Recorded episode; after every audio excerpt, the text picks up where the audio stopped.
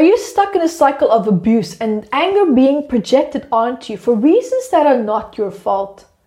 Are you frozen in fear and but also ready at the same time to break this cycle? Hang in there because I'm going to share quite a few eye opening, important pieces of information with you.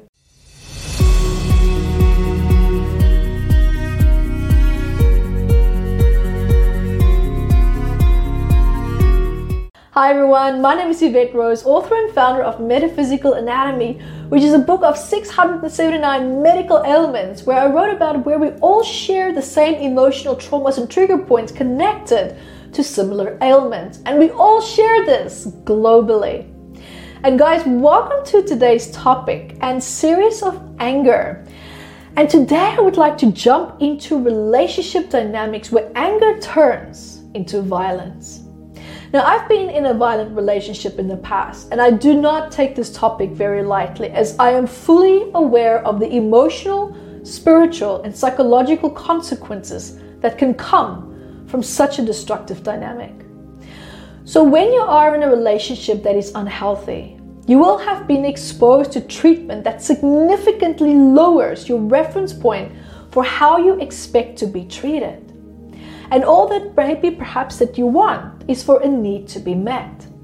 But with yourself, now in your self esteem having been compromised to such a great extent, you might be emotionally willing to pay any physical or psychological price to not heal this aspect of yourself in fear that it will rock the boat in your current dynamics, meaning causing maybe more volatile reactions from an abusive partner because you know that if you change, you will go.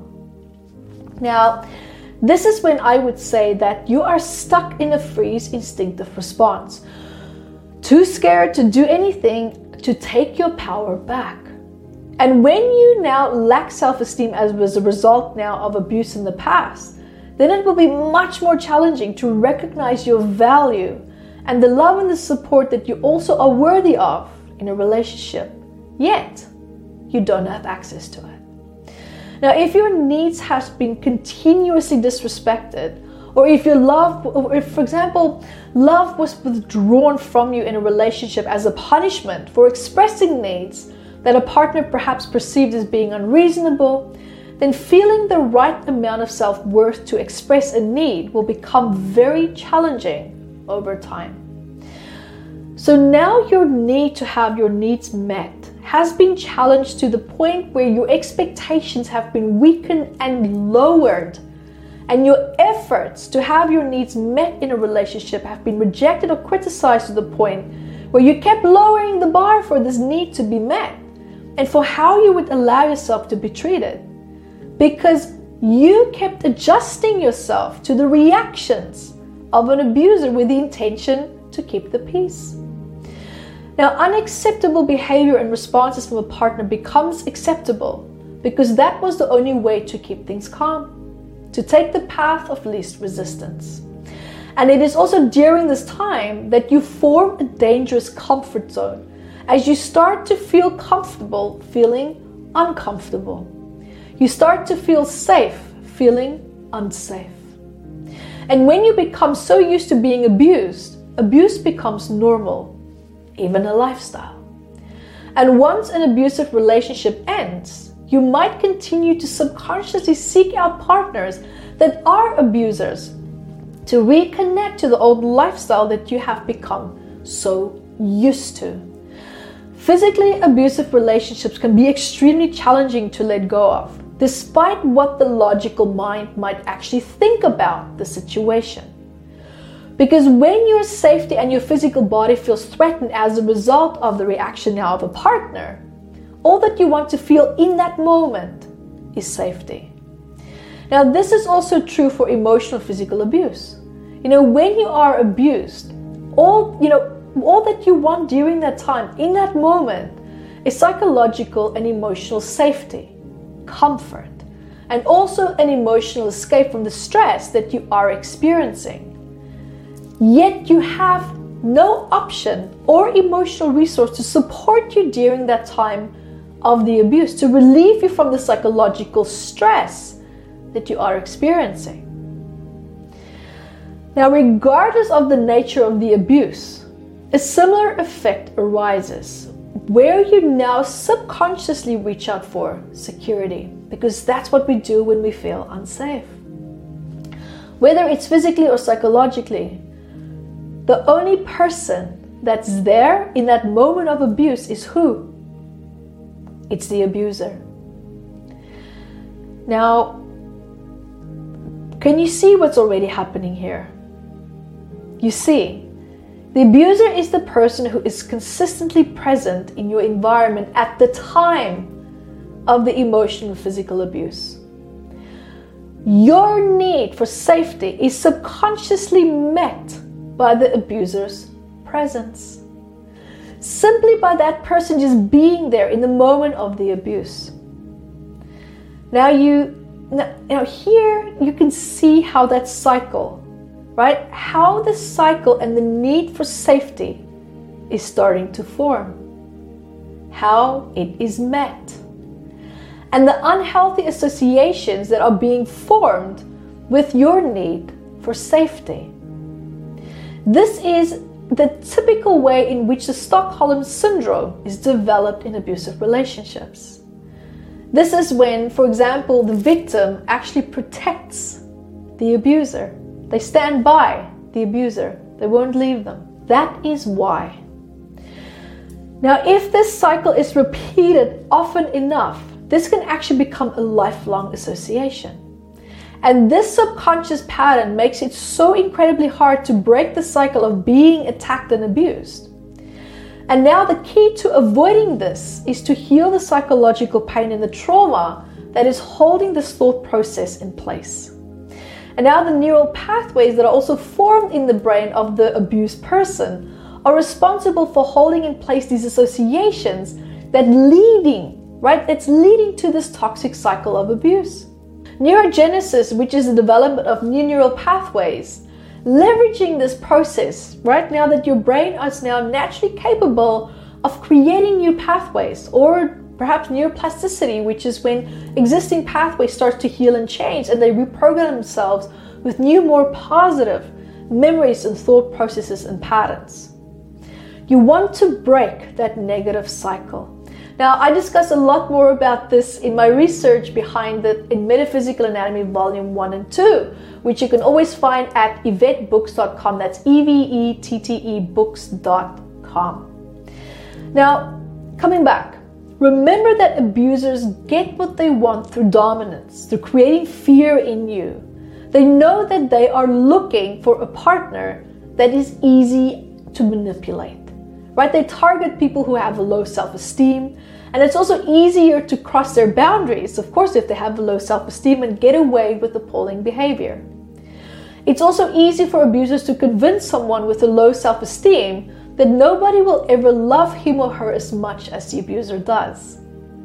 And this makes the partner emotionally dependent on the abuser, as the abuser is now, in their mind, their only source of love which of course is an overcompensation. There is a lack of love. There's a wounded part in this person where they never really had maybe the amount of love that they needed. And so their barometer of what they feel that they deserve and they are worthy of has become so low that even abuse is now acceptable.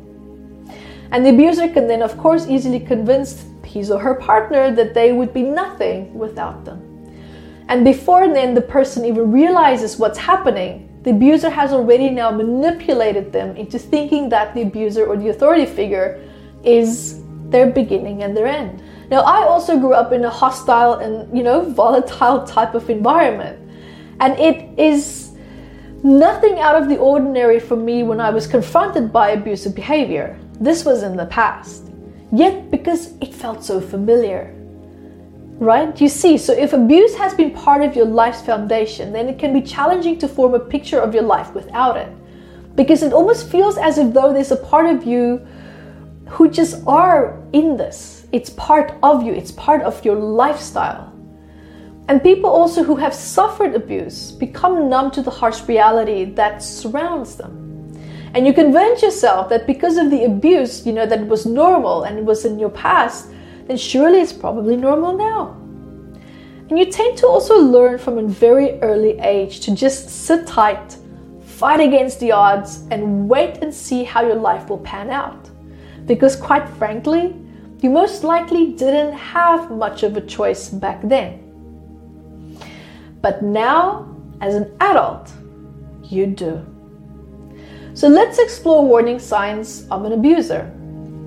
In this case, what they can do is they can show unhealthy signs of jealousy. Do they maybe prevent you from socializing with your friends or try to manipulate your schedule so that you don't have time for your friends anymore? Do you feel limited in your sense of freedom when you are with your partner? Do they have a short temper and they also blame you when they can't control their emotions? Do they have poor self worth and lack responsibility? Do they maybe have excessive mood swings? Are they abusive towards their parents? You know, for example, if they are able to be abusive toward a guardian, then it's a very clear sign that you could be at the same receiving end of that kind of treatment because it just shows you how bold they can be. Do their parents maybe have a history of drug and alcoholic abuse? You know, because this, of course, can also cause aggression. Do they constantly call you or text message you or email you just to check up on you? Do they show extreme jealousy when you talk or spend time with other people? Maybe do they throw a tantrum or say negative things about people that you would socialize with? Do they maybe call you insulting names in front of other people or even in private? Are you always making excuses for this person's behavior? Do they maybe, you know, over become over dramatic and have statements such as I will kill you if you leave me or I can't live without you? You see, that is emotional blackmail. And what they can also do is that they can deliberately humiliate people and talk down to them. So, coming back, the question that you're probably asking is how did I break my cycle of abuse? Now, there came a time in my life when I actually started to notice that something is wrong in my life. You know, it's almost like there is that little something in your life that just feels out of place and wrong. And you start to look around you, to examine your environment and your relationships with others. And I actually started to compare my life to other people's lives and also relationship dynamics. And I started to ask myself, you know, why? Why is my life so different? Why does everyone else not get verbally abused or beaten up? You look at other people's lives and then you realize how utterly unhappy you are with yours because something just feels wrong. And then it begs the question why is my life so different? And someone once asked me, if you are so unhappy with someone, then why don't you just leave? And it hit me. I was too scared. I had spent such a big part of my life giving my power away to others that I realized that I had given up all my goals and my dreams for my future in order to keep peace in my life. It really took that much energy from me. And I could feel how the veil over my eyes started to lift. And I realized that I have lost myself to such an extent that I didn't even know who the hell I was. I didn't even know what my favorite color was. I didn't know what I wanted to do with my life. I didn't even have the courage to make my own decisions. You see, so the path and the journey to healing is that you have to let go of who you think you are. Your identity is not being a victim. Yes, I just said that. You are not a victim. First and foremost, I never saw myself as a victim. And I do my best to avoid actually using that word because a victim is a person who has been harmed and you know that harm resulted to into a, a consequence where they've completely been emotionally psychologically disabled Now, many people who have experienced abuse would identify themselves as victims, and therein lies the danger. Because victimhood, by definition, identifies now, for example, the sense of self with the harm that's been done. And why is this so destructive, guys? It's because your subconscious mind will now fight to protect your identity or your sense of self. And when a person sees him or herself as a victim, they overlook the strength and the power that they actually really do have within them. And I had that power. I just didn't see it. Because it was too convenient for me to think, but I'm powerless. I can't do this. You see, they also overlook the fact that they can heal from their past. Because, yes, you can. And in my opinion, a victim is someone who is unable to recover and heal from his or her trauma. You know, I've had clients who actually refuse to heal the healing process because it suddenly dawned on them that healing the abuse and the trauma would mean changing their identity, no longer being a victim. And this can involve a change of friends or even a career and many are unwilling to allow these possibilities to take place in their life. So you see, when you heal, your personality will be influenced and dominated by your past trauma. You make yourself immune to that. So, to avoid the self sabotage, it's also important to avoid identifying with the harmful, powerless identity. You are not a victim. You are a survivor and a warrior who can heal. And who you are is the inner resource, the love, you know, which was there before the abuse. You know, the role of therapy is to help to cease the victim identification and to re identify with the inner resources, the core essence of who you really are and starting with the cause of your trauma instead of the symptoms, which is just feeling like a victim. That's a symptom. Establishing new boundaries, feeling worthy again, it's important. Learning how to communicate, learning how to trust with discernment again. Just because you were hurt in the past doesn't mean that everyone is the enemy. It's also finding balance between your needs and another person's needs because life is not just all about other people and what they want. Life is also about you. It's also about what you want and need. Now, it was also important for me to learn how to ask for support, but support that allowed me to feel safe and in control, and also, most importantly, the kind of support that I needed and not support what people thought I needed because that's not real support. Real support is people listening to what it is that you need and then helping you to achieve that, giving you that support. And remember, if you also have no goal, meaning what outcome do you want? Where's your direction? Where is your direction if you have no goal? So you need a goal. And then, most importantly, is releasing your guilt and shame. Because the way that another person treats you, the way that they act and behave, it's not your fault. But they made you believe that it was your fault and you accepted that. And now it's time to revoke that and to call your power back from that moment and to release guilt and shame that was never meant to be your burden to carry. So, guys, I invite you to start your healing, start your healing journey, and you can do that by going to www.guidedhealingsession.com absolutely free and start your process of breaking this cycle. And guys, until next time for the next video series of root causes of anger, stay tuned and subscribe. So until next time, be the light that you are.